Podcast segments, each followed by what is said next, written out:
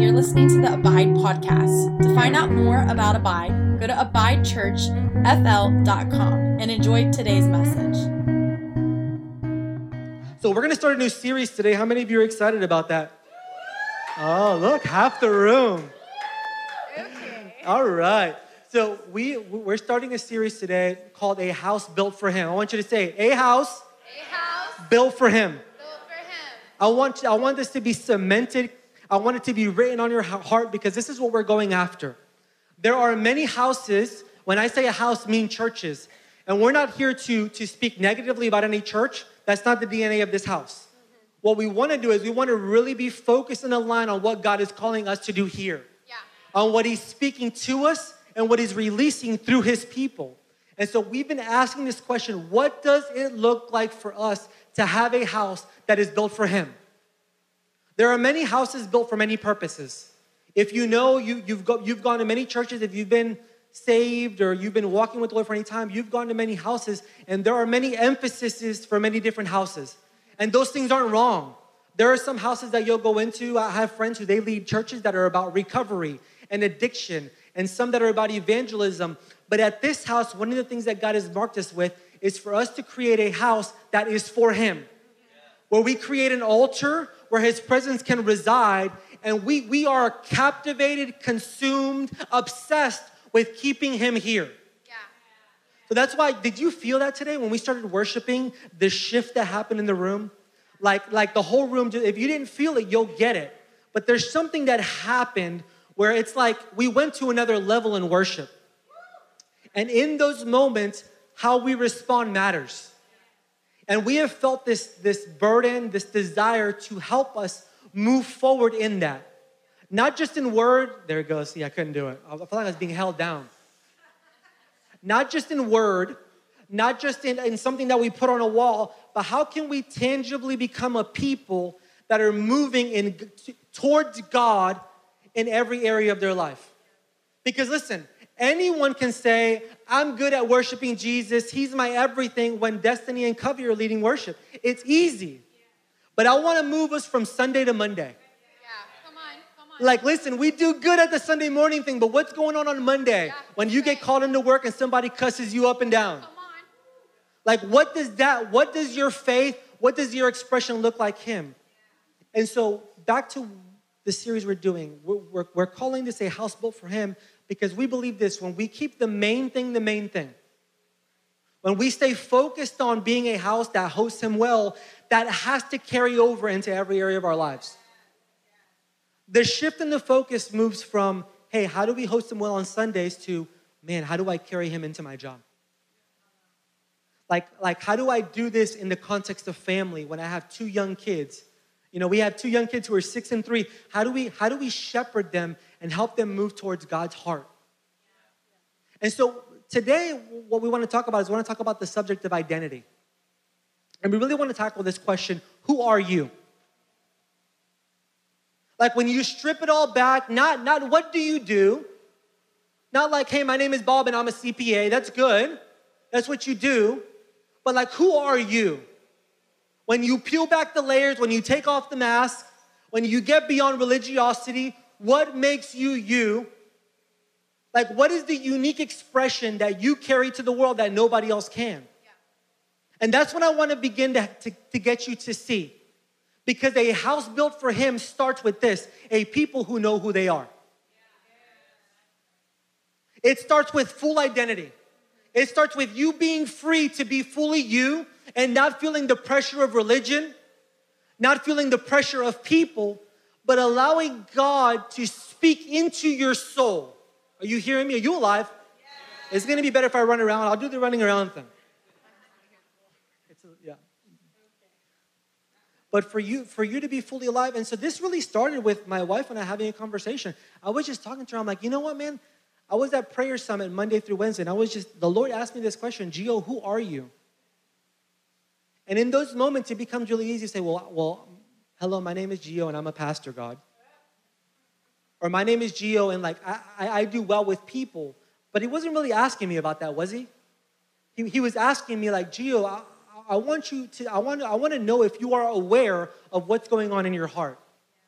So I'm talking to my wife, and I asked her, I said, babe, if, if you, if I were to be honest and ask you, who are you, how would you answer that question? And she was like, wow, I don't know. And that's the first thing we really want to do, is we want to demystify this question and, and let you know this. It's okay to approach that question, who are you, and not have all the answers. You, are you hearing me? It's okay. Because what keeps us trapped in the, in, in the routine and the hamster wheel of religion and trying to keep up with people is feeling the pressure to think, I have to know every answer to every question. But many times we see Jesus approaching people and asking questions because he wants them to become aware of, I'm not sure you know the answer to that yet. So for example, in the garden, God goes, Adam, where are you? It wasn't a geological question. It wasn't geographical, right? It was, he, Adam was in a place where he didn't know who he was. So my wife began to talk to us. I mean, you want to speak a little bit about the COVID thing? I mean, I think that like, so COVID happened this year, or last year. Yeah. Guys, it's almost been a year. Ah. So like COVID happens, and so it starts exposing things, right? Like it exposes our false securities. Mm-hmm. So you see, like at the time I was on social media because that's what you did. COVID was happening, you were stuck inside, you needed some sense of people. This is, so social media was your people. So I'm looking and I start seeing like, okay, people, what is the first thing people start turning to? Yeah. So you see like two different, really three different sides. You see some people turning to like comfort food, and they're like, all the Oreos, buying yes. all the Oreos, give me all the Oreos Amen. that Bisco has. Amen. And then you have the other side who's like, I'm gonna get ripped. Like, oh, this is my moment. And then you have these weird Tiger King people who are like, Carol Baskin, she did it, she did it. And so, like, hold up, y'all, some of y'all are acting holy. I know that y'all watched that. Like, quit playing, I know you watched it. So you see all this different stuff, and I think what COVID did was it exposed who we were and what we initially ran to. Like, immediately it started exposing what was our comfort.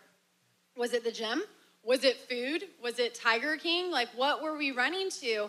And so he's he's driving with me, and we're heading somewhere, and he asked me, well, who do you are? And I was like, do you want the churchy answer? I was like, I'll give it to you. I am the daughter of the Most High. I am a conqueror. And, like, I'm, like, going through all the church things because, like, that's what we do.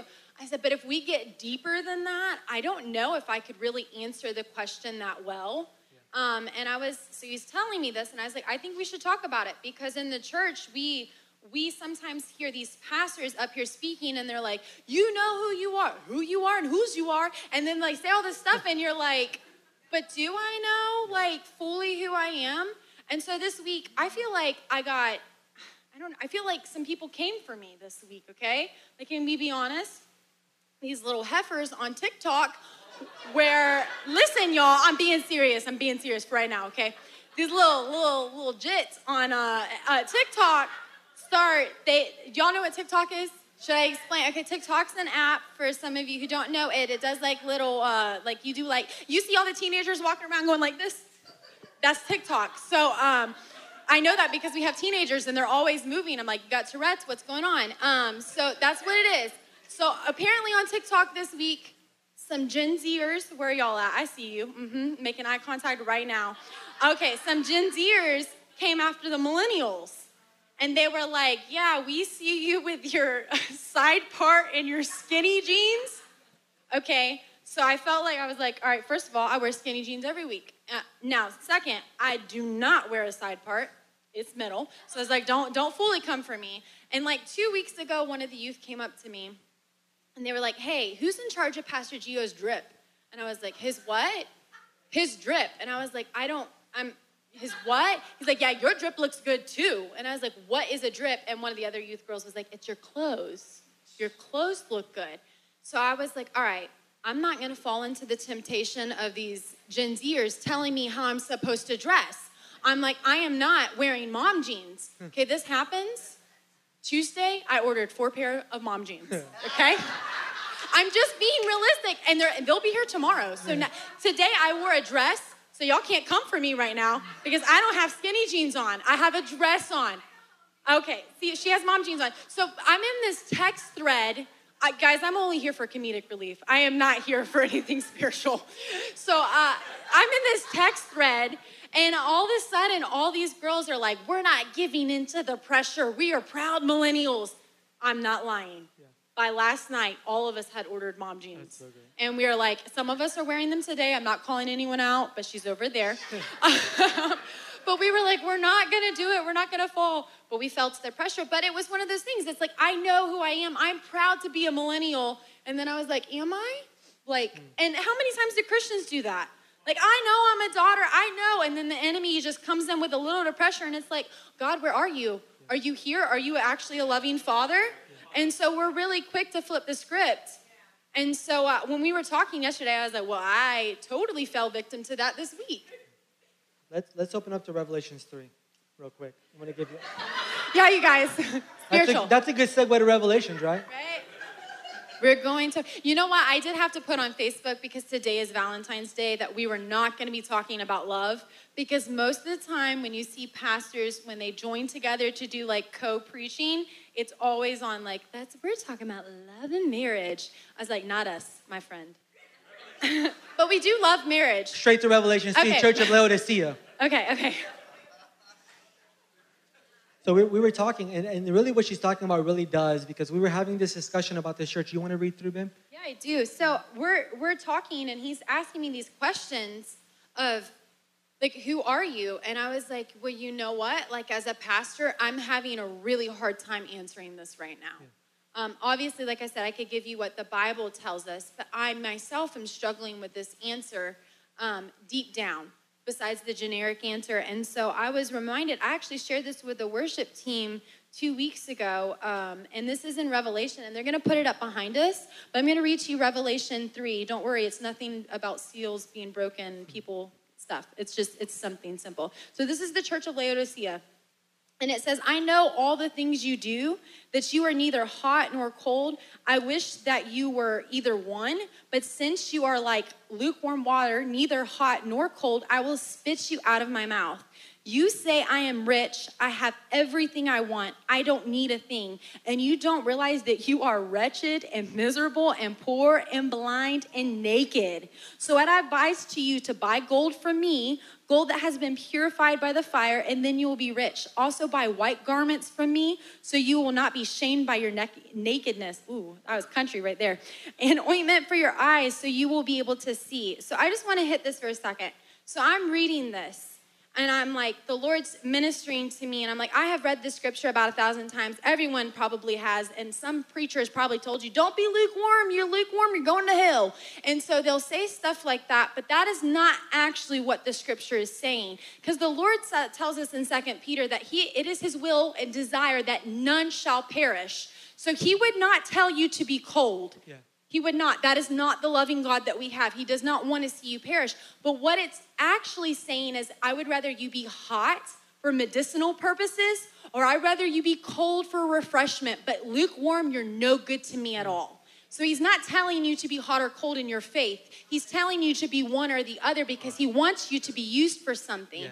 And so I read this, and I totally related to it, because I'm like, how many times, Lord, how, am I naked? Am I wretched? Am I miserable? And I don't see it. Mm. And the fact of the matter is, the Lord was not rebuking them for being blind. He was not rebuking them for being naked. He rebuked them for being that way and not knowing they were that way. And I don't know about you, but hold up. I don't know about you, but how many times do we get in the church? And let's be realistic. We put our little faces on, and it's like, you come in here and you're like, I'm good, I'm great, the Lord is doing great things in me, and everyone's like, hey, you don't look that great. Better yet, let me break it down for you guys. How many of you have been around a friend who has got really stank breath, and no one wants to tell them, like, they don't know that they have stank breath, but they're walking around and they're really close to you, and everyone's like, yo, you're not good, get a mint, get a mint, get a mint, get a mint. It's the same thing with your Christian walk. It's like you're sitting here and you're going, I'm good, I'm good, I'm good, and the Lord's like, no, you're not. I'm not mad at you for not being good right now. I am mad that you won't recognize you're not good. Like, for real. I'm not mad at you for not being good. I'm just, rec- I want you to recognize that you, you're having a struggle. And so I was reading this and I said, Lord, forgive me, because this is totally me. This is, I'm not just putting this on you guys. There are moments, I think, in the church, we, like, the church that I grew up in, it was all about repent, repent, repent. You're horrible. You're never going to be good enough. Nothing you'll do will be good enough. And then we went the other way, and all of a sudden I'm like some queen walking around, and I don't need Jesus anymore. And there's something wrong with that. There's something wrong when I start acting like I'm something and I'm not. I'm only something because he made me something. Yeah. I cannot do it on my own. So the moment I start coming over here going, I can do this on my own, the moment I get it twisted, the moment I am in error. And so I love that our pastor said this to us. He said, I'm just a beggar telling another beggar where to find the bread of life. Yeah. And that is where we need to be as a church, is when we recognize, when we recognize our need for him, they, when the moment they recognize their need for him, they got eye salve.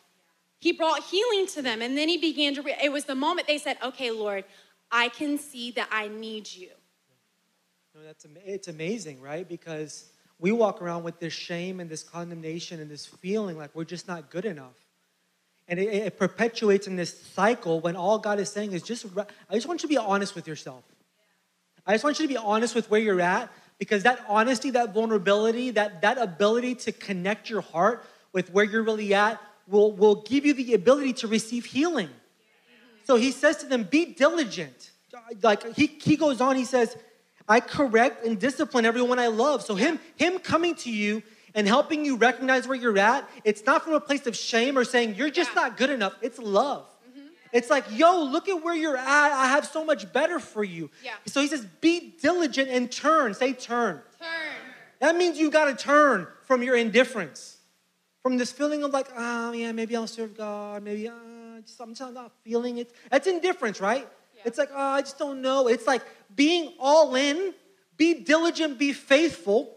Then he gives this description. Look, I'm knocking at the door, mm-hmm. which is scary, because if we're a church and he's speaking to them in the context of church, if Jesus is knocking, it means he's on the outside of the church. Let's just be aware of what's going on. They're doing their thing. They think they got it all going on. They're worshiping. They got, they got it going on. Yet Jesus is on the outside trying to get in. Come on. And I love it, because he's not coming in to rebuke. He says, I want to come in. I just want to share a meal with you. Yeah.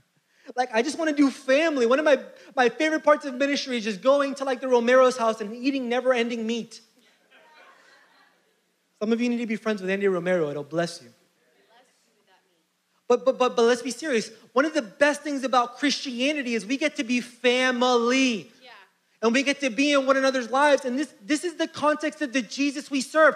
I'm knocking at the door. Will you turn? Because I want to come in and I want to share a meal together with you as friends. And so there's something so beautiful. Like, I just want us all to just pause for a moment and think, like, where am I in life? I'm not asking you to be further ahead. I'm asking you honestly evaluate. I'm not talking about how much scripture you read. The Bible's clear. Jesus says, these people, they worship me and they with their lips, but their hearts are far from me. So you could approach this book every day of your life and you can be disciplined yet not know him. Yeah, come on. Why? How do, how do you get there? By not recognizing, not connecting your heart to his heart. That's why the Bible says knowledge, it puffs up, right? Yeah. It stops us from being aware from what's really going on in our heart. And so, like, like let's take examples in the Bible where, where people, because this is what's going to happen to you. There are times in your life where things are going to happen. So like, let's take the story of Gideon, for example, where the Lord comes to Gideon and he speaks over him a moment of, hey, you mighty warrior. And Gideon's like, me? And this is what happens in the church all the time. I just want to give you examples. Because the reality is, things that happened in Gideon's life that stopped him from seeing within himself what God saw in him. Yeah. How do we know? Because he says, I am the least of the least and my tribe is the least. Yeah. Come on. So you're speak. he's speaking to a person. Oh, yeah. He's speaking to a person. We would have all laughed. Let's be real. He's speaking to a person that felt marginalized. Yeah. They felt overlooked. Yeah. They felt forgotten. They felt like God had bypassed them. They had heard stories about the way God moved, but they just couldn't tangibly see it in their time. And within the context, you realize I'm talking about recognition. Mm-hmm. There are moments in our life where things happen, or better yet, things don't happen. Come on. You hear stories about the way God would move. You see people, God moving in people's lives, in their ministries, in their workplace. You see them be blessed. And if you're not careful, if you're not connected intellectually, your heart's not connected, you begin to think, well, God just passed me by. You begin to take on this identity where there are moments where God will come and try to speak things over you. He'll call you by certain names and you can't receive it because you've taken on an identity that was rooted in things not going the way you thought they should go. I've come to this conclusion. We're believing for regional transformation, amen? Yeah. We're believing that God wants to come into this community and transform it.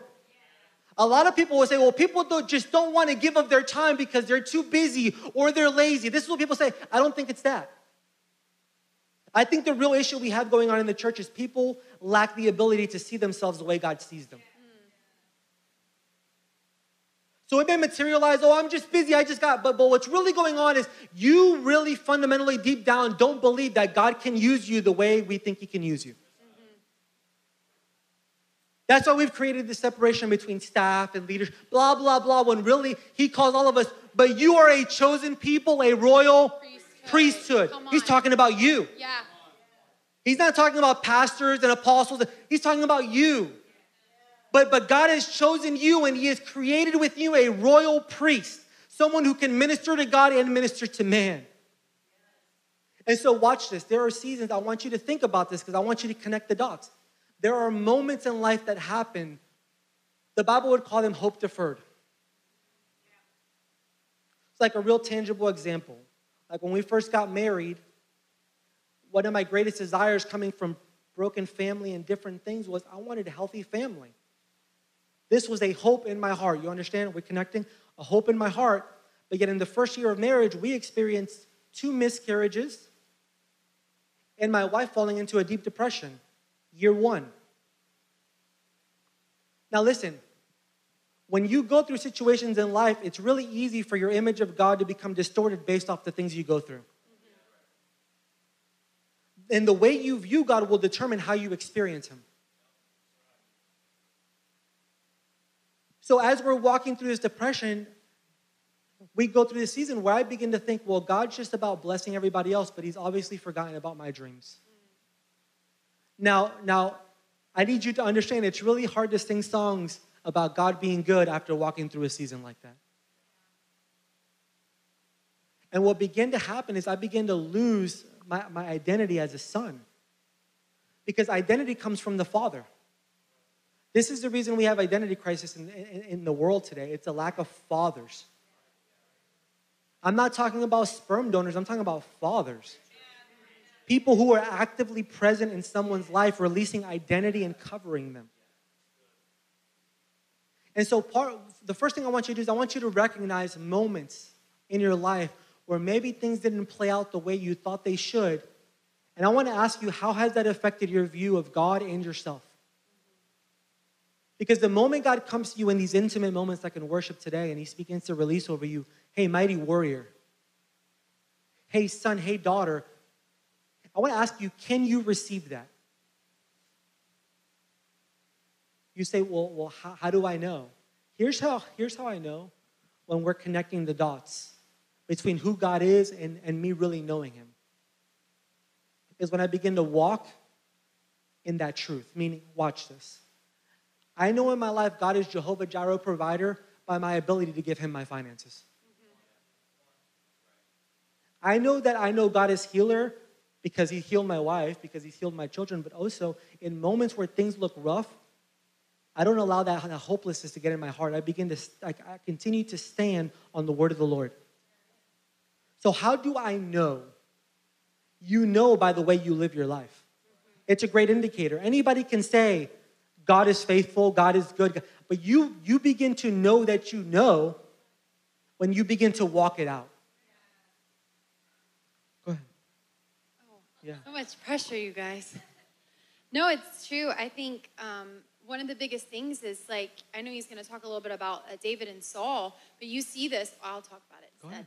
Um, But you see this with David and Saul. You see David's called, and then all these people around him are like, hey, yo, like, put on Saul's armor. And the moment he tries to do something that he is not called to do, and he puts on someone else's grace, you see him be, he's like, hey, I can't do this. I can't fight this fight because this is not my grace. And so I'm so reminded of that with us and ourselves. The Lord will put people around you yeah. to help you walk out the grace in your life. And so, for instance, if I try to do the things that Tyler is called to do, I will quickly burn out and give up because there's a grace for Tyler to do it. But there's also a grace on Tyler's life to help me do what I am called to do. Yeah. And so being able to recognize your identity will help you recognize other people's identity, and it will help you celebrate people. Yes. And so one of the things that started happening when the Lord called us to this church is we felt we, we were to be Levites. And if you know anything about Levites, they were to minister to the Lord. They were consecrated. So what started happening is we were being Levites, and then the Lord would put us around Judahs. And if you know anything about Judah, Judah was very extravagant in his worship and very in the front and very loud. So we would be Levites over here, and we would start looking at Judahs, and we would start judging Judahs because they were not behaving like Levites. Yeah. And so what happened was we needed to stop for a second, recognize that we are not Judas. Yeah. We are called to be Levites. And the moment we recognize we are Levites, we then don't judge anyone else. Yeah. And it's the same thing in our lives. What we'll do is if we're not careful, we'll just go, oh, well, look at them. You know, they're, I guess they're free to do that. Yeah. And you start judging them. Well, they're free to drink. Well, I'm not. Well, that's okay for you. You don't have to be free to drink, but they are. But you don't get to judge them yeah. for that because the Lord has not called them to be that. That's not the identity he put on them. It's the identity he put on you. Yeah. And so you have to recognize what he's called you to do, because if not, you're going to walk around wounding people.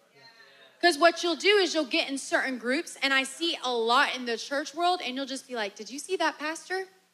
Do you see how that pastor's acting? Yeah. Do you see how free they are? Do you see what they're saying? And that's because that pastor's got a different calling. Yeah. And so it's so important to confess those things. So I, I was just telling him, you know, the importance of confession, recognizing like who I am. I confess who I am, but I also confess who I'm not. Yeah. Because if you put the wrong label on me, I will let you down. Yeah. So I will just, because we're talking about confession, I'll just let you know right now, one of my pet peeves, y'all don't hate me, don't hate me right now, y'all forgive me, but one of my pet peeves is being called pastor's wife. I don't sit in that role well.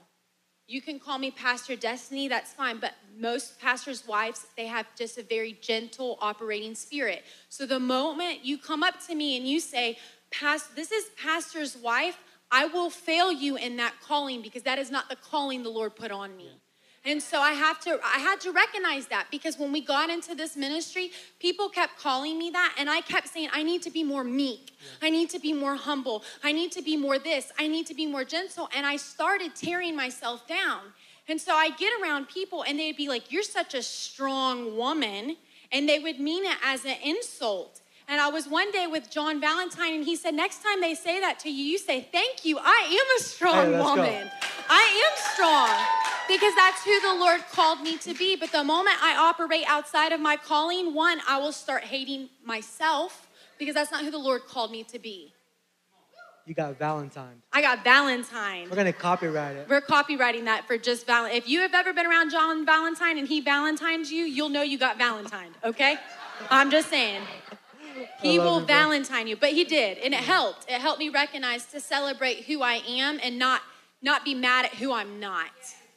So number one, right, we recognize moments in our life where things didn't play out where we were trying to play Lord.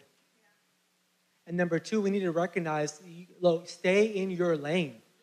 Yeah.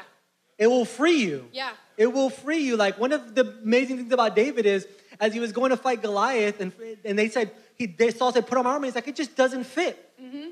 And the problem is there's too many people in the church trying to wear things that don't fit. It Come doesn't on. fit you, bro. Like, and, and what will happen is it will free you to be fully you. And that's what you want. Yeah. You don't want to be walking around in somebody else's armor and somebody else's anointing. So you need to recognize, to, to be able to reject that, you got to know who you are. Yeah. David's like, no, no, no, give me the staff and the sling. I'll be all right. Mm-hmm. And so, recognize those moments, those opportunities, but also realize, listen, some of you may be carrying things that are not for you. You're like, you feel heavy. You're like, it's the devil. It's really not, though. It's really not, though. It's like, it's you trying to do things that God has not called you to do. Come on. Come on. And the, to be the best version of you, you got to be you. Yeah. And so I kind of I kind of want to land this here. I want to go to Matthew fifteen.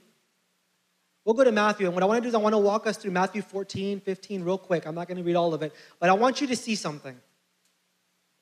In Matthew fourteen, Jesus, he sees a crowd. And he has, the Bible says he has compassion. This is Matthew fourteen, thirteen. He has compassion on them. And he heals them. And that evening the disciples came. And I want you to see that he, he invites them to feed the people, right? He's inviting them to new levels of ministry. But what he's really doing is he's revealing himself to them. Mm-hmm.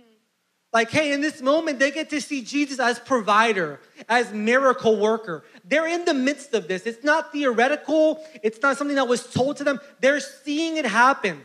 Jesus multiplies and he feeds the people. He tells them, sit down. Then, then they see Jesus walk on water, right? Jesus sends them away. There, he's walking along the water. So now they don't only see him as provider, as, as miracle worker, but now he's, the, the dude's walking on water. Like Chris Angel, like he's walking on water, right? Like he, he, he, he's like, it's crazy. Like, because we read it and we don't realize, like if somebody came up to you walking on water, it would change your life. Come on, yeah. It would, it was like, whoa, whoa, whoa, what's going on here? We just were like, wow, Jesus, you walked on water. No, listen, we were in Spring Hill, and there was this guy. He was like, he had a lot of young kids, and he wanted, he was trying to level up his faith, and he's like, I'm going to walk on water.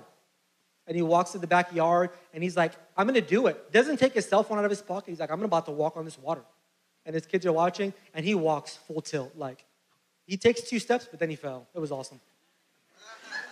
That's the end of the story. Kudos to him for faith though, right? Matthew fifteen, Jesus is speaking to them about their hearts. So watch this. He reveals himself in greater ways. Then he says, listen, this is important because the Pharisees, they look good on the outside, but they're dead on the inside. Yeah. Yeah. And then he gives this description. He says, these people, they honor me with their lips, but their hearts, say their hearts. Their hearts are far. So he's showing them, so like it's a lesson sandwiched in the middle of what I believe are two important things. He reveals himself as miracle worker, as provider, as somebody who transcends even the laws of physics.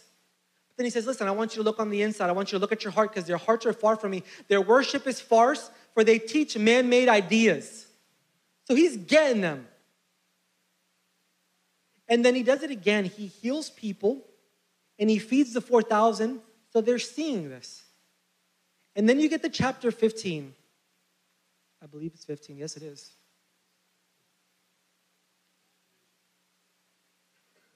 Oh, where are we at? Help me, Jesus.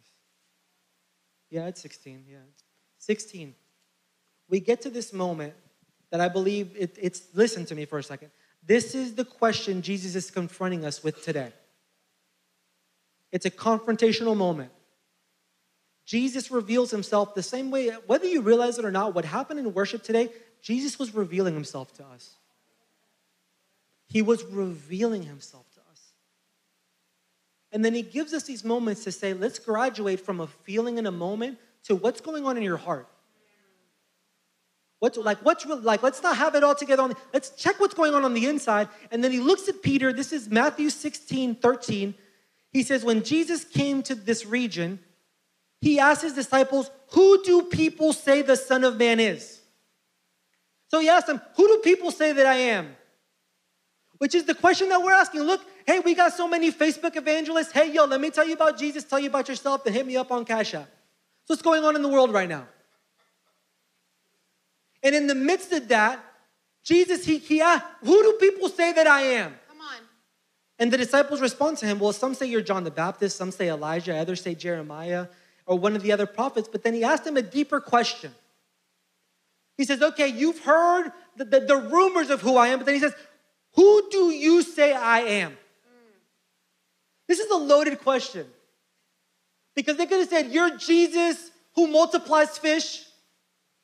You're Jesus who walks on water. You're Jesus who confronts religion and idolatry. You see what I'm saying? Like there was a lot of things that they could have said in this moment, but Jesus is giving them a heart check. You've been walking with me. You've been seeing me. You saw me heal the Gentile woman, which was outside of the paradigm. He's done so much. And then there's always, who are you? And then Simon Peter answered, you are the Messiah. You are the Son of the living God. Jesus replies to you, blessed are you, Simon, because my Father in heaven has revealed this to you.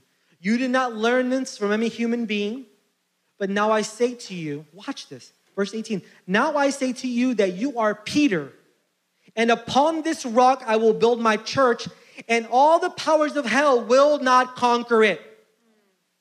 And I will give you the keys of the kingdom, and whatever you forbid on earth will be forbidden in heaven, and whatever you, you permit on earth will be permitted in heaven.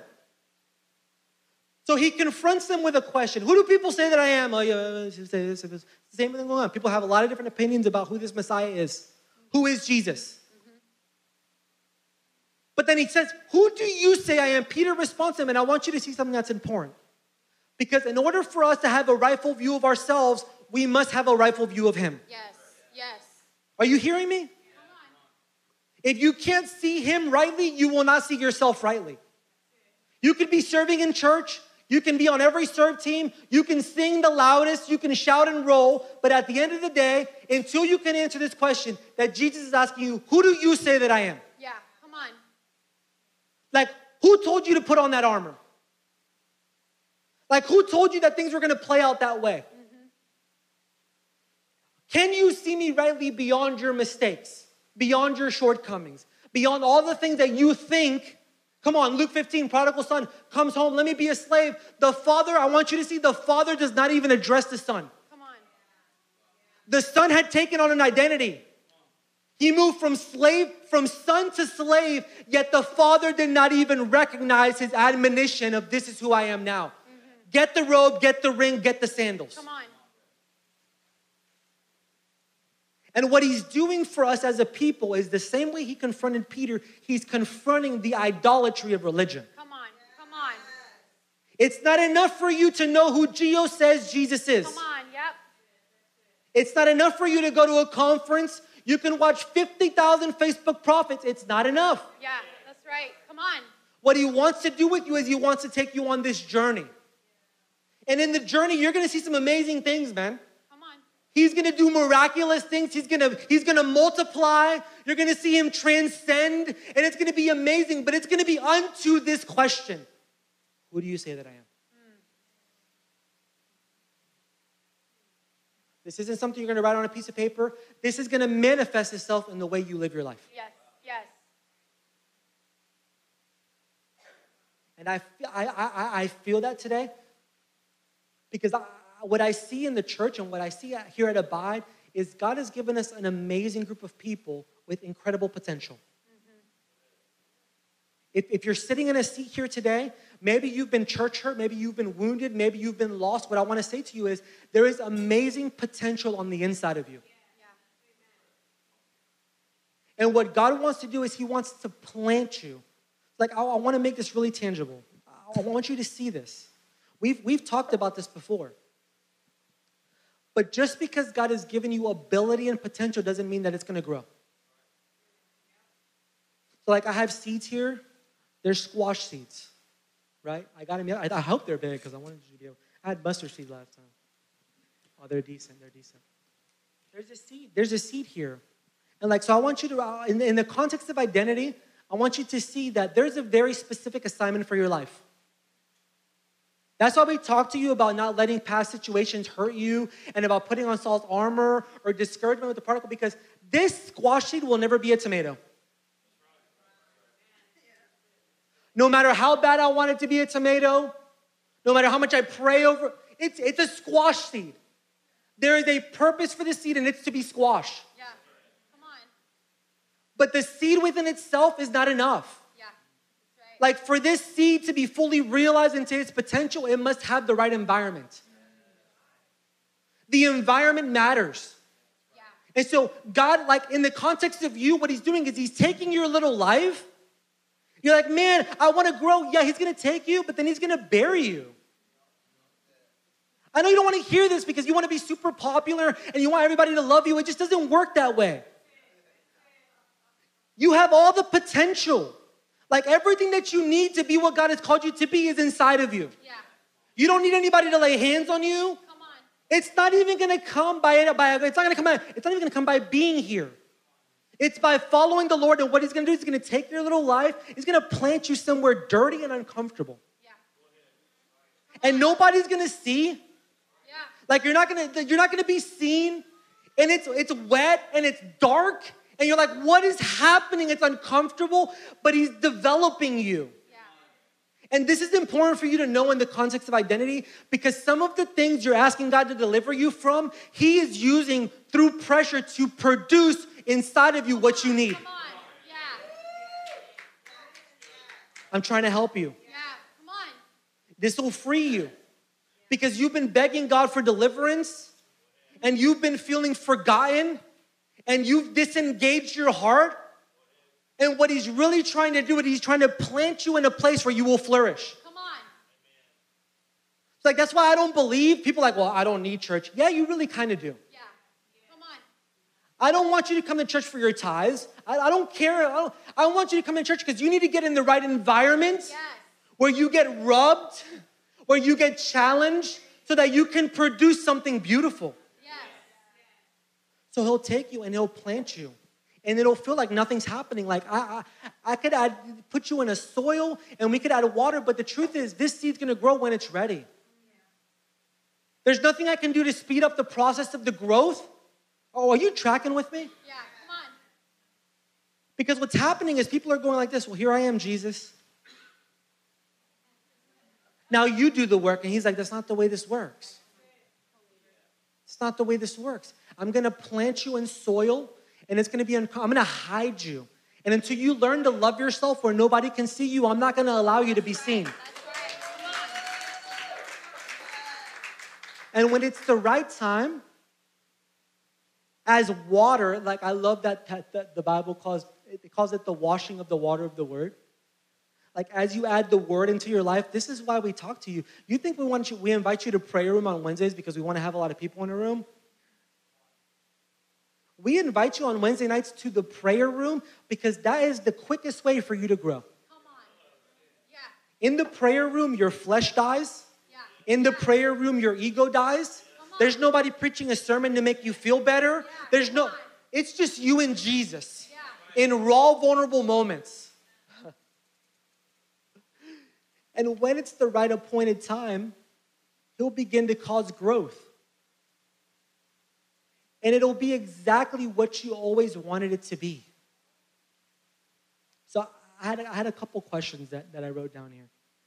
Because because I, I, I want to make it tangible for you. I don't know. Maybe you should even write it down. How, how do we grow in our identity? We recognize where we are. My wife hit all over. You recognize where you are. And after you recognize and you honestly evaluate, I would ask yourself, man, what soil are you planted in? It's important. Can I, can I just be, can I just be vulnerable? Thank you, somebody. Golly. Don't hold my breath. And this last season, I have been, uh, he'll hate this, but I have been incredibly encouraged by the life of Covington. People that, well, well, well you, you, you're the one, no. There are people that God plants around me. And, and when, as I watch God work in their life and release and them step, take, take steps of faith, it does something to me. Yeah. It does something to me to have him in my pot. Yeah. And some of you, you don't realize you're just like living your life on an island. And I would ask you, yeah. what soil have you surrounded? You can't do it alone. Come on. But it's likely important that you evaluate, who do I have around me? Because the soil matters. So we recognize and we ask ourselves, what soil am I in? And then you get alone, stay alone.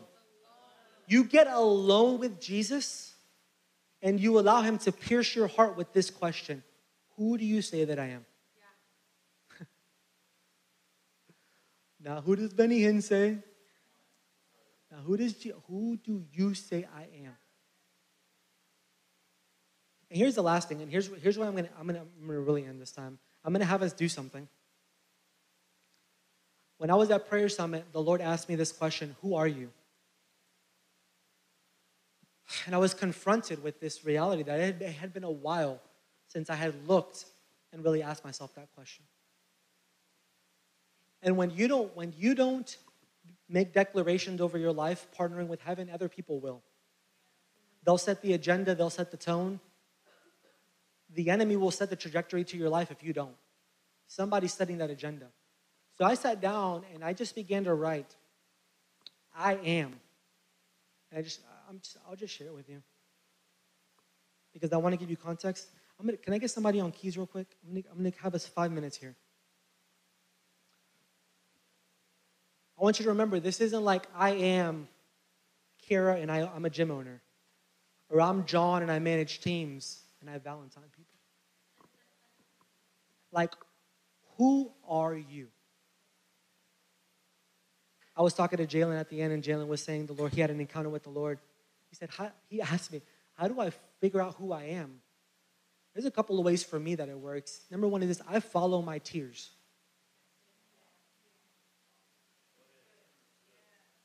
I used to believe that I was just emotionally like this. Uh, I would say this, I'm just emotionally disconnected. I can't. And then I began to ask the Lord, Lord, would you break me? And then he did it. And then I began to realize, why am I crying right now? There's something about this moment that's touching something on the inside of me. That's, it's making my spirit come alive. And so I began to just ask the Lord, God, I want, so, so I just wrote this down. I am, I, I am a spiritual father. This is Gio. I'm just giving you an example. I'm an encourager. I am a visionary leader. I am a pioneer. These are things that the Lord said to me, right? And I, I'm, I'm getting to the place in my life where I begin to believe that everybody needs to have this. Because the more you know who you are, the easier it becomes to say no to things you're not. That's what we want. I just want to know, like, I am exactly where God wants me to be. And that means I just can't say yes to everything. I'm a Levite. We're raising up a generation of Levites. And I wrote, I'm alive to do hard things. Because I want to know anytime I come across something that seems hard, I can remind myself, wow, I'm alive for this. Some people struggle, I'll say this. Some people struggle to recognize what they are. I would say this. I would write down the things about yourself that you don't like, that the enemy's been speaking to you, and usually it's the opposite. A lot of times the enemy will put things on you. He'll speak things. You're this, you're that. And I would just identify what those lies are, and I would write down the opposite. And it's not writing it down just to write it down. Every morning when I sit before the Lord, I open up this list and I say it to myself out loud. I am a father. I'm a Levite. And what it does is it sets the tone for my day. Any moment I'm confronted with someone, I realize I come into the I come in I come into the presence of Tyler. What I, what I want to do, I want to encourage him. I want him to feel better after my meeting than before the meeting. And every single one of you, we're talking about the world having an identity crisis. The answer to the crisis is you. It's not Abide. It's not this ministry. It's you. It's you walking in full kingdom identity and knowing who you are. So here's what I want to do. I'm going to I'm going to pray a simple prayer.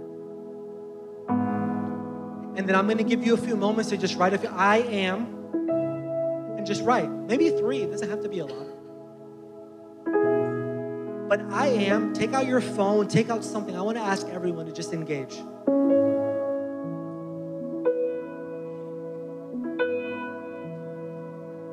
I want to challenge you to at least write down three things. They don't have to be super hyper spiritual, man. But here's what I'm going to pray. I'm going to pray, Father, right now, I silence every voice that is not your voice.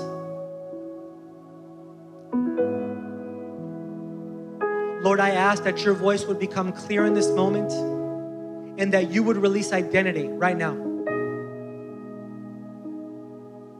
Lord, I have found that you release identity in, in still small moments. So, Lord, we're just making room. We're making room. So, Father, release your voice. Your Bible says your sheep, they know your voice. So that means you made it accessible. So let's just take a few moments, I am, and make some declarations.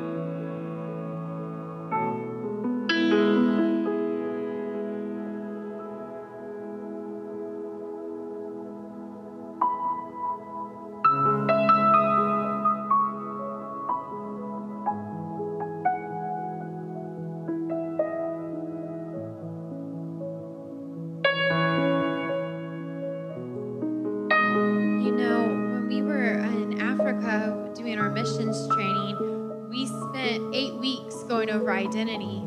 And uh, when he was talking to me yesterday or a couple days ago, and he was like, I want to speak on identity, I kind of was like, Lord, like, it's kind of basic for our body.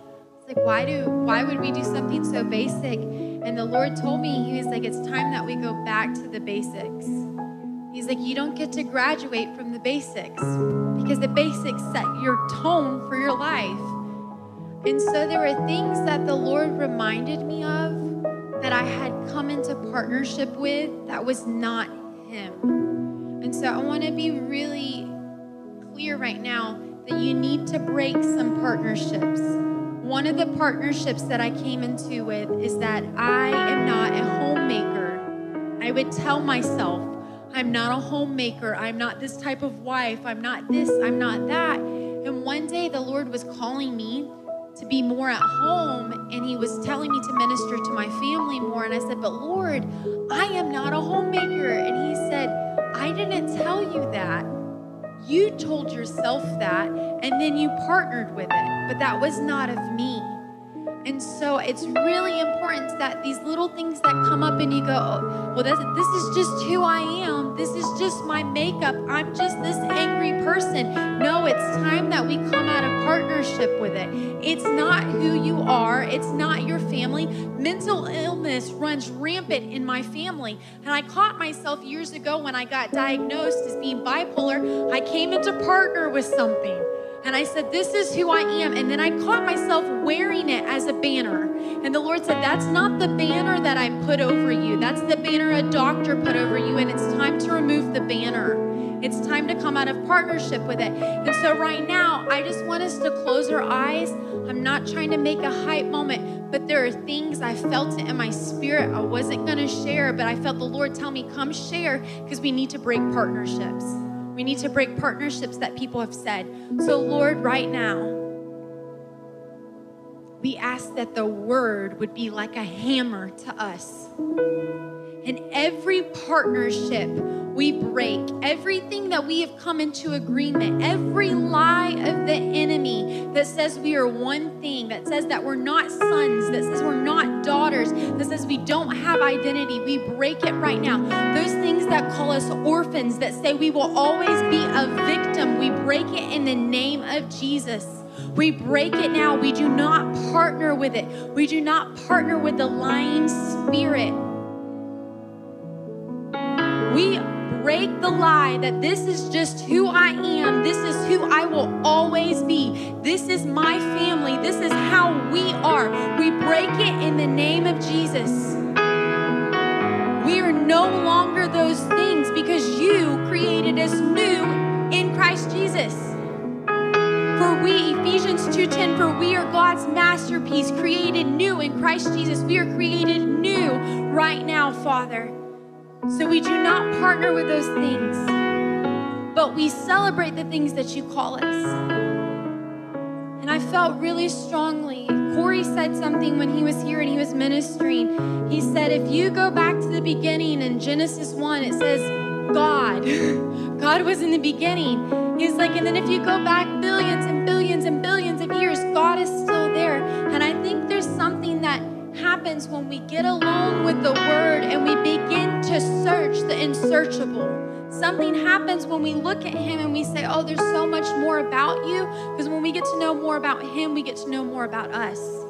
I know it's a, a, a, th- a thing that we just say in the church, and it's like, you need to know who you are. Like, you do. You need to know Him. You need to know Him, because the enemy, he will come in. He will come in and tell you things. In Genesis, one of the first things he says to Eve, he says, you're naked. And she runs up to God and she says, oh God, I'm naked. Why? He said, why do you have clothes on? She's like, well, I'm naked. He said, but who told you you were naked? Because I didn't. And she began to partner with a lie that she was never meant to partner with. That doesn't happen when you know Him. That doesn't happen when you know Him, because when the enemy comes in and he says, oh, you're having a manic episode, I say, oh no, Jesus, because you healed me. I don't partner with that. I'm not manic. I don't partner with it. I'm not depressed, because you healed me. And I will remind myself and I'll say, oh Lord, you are the Lord of my mind. You are the Lord of my body. And I will not partner with those lies. Let's stand. I want to ask you, you wrote some stuff down. Maybe you didn't. You can do it at home. I want to ask, I want to ask you to keep it somewhere you can see it. And make some new declarations over yourself. It may feel awkward, because maybe you can't see that right now, but that's okay. The more you begin to speak it over yourself, the more you'll begin to see it. Amen? I want to bless you. Father, I bless every person here. Father, I thank you that you are doing a work. Father, I thank you that you're releasing new identities over hearts, over minds. And Father, we just come into agreement with what Desi said. That you're speaking new declarations over your people. And God, I ask that you would convict us when we speak things over ourselves that are not from you. Father, I bless their families. I bless their coming and their going. I bless their ministries. I bless their mind. I bless their children. And Father, I ask that you would continue to lead us into deeper waters, where we can be refreshed and renewed by you, and where you can become one and only. Keep us there, Father. We give you all the honor and all the glory for everything that was done today. In Jesus' name, everyone said amen. Amen. Love you guys. Listen, next week, Pastor Marcus is preaching. Yo, yeah. So it'll be awesome. He's going to continue this series. So I encourage you to come, bring somebody with you. Have an amazing week. Give somebody a high five. And we'll see you at the prayer room on Wednesday.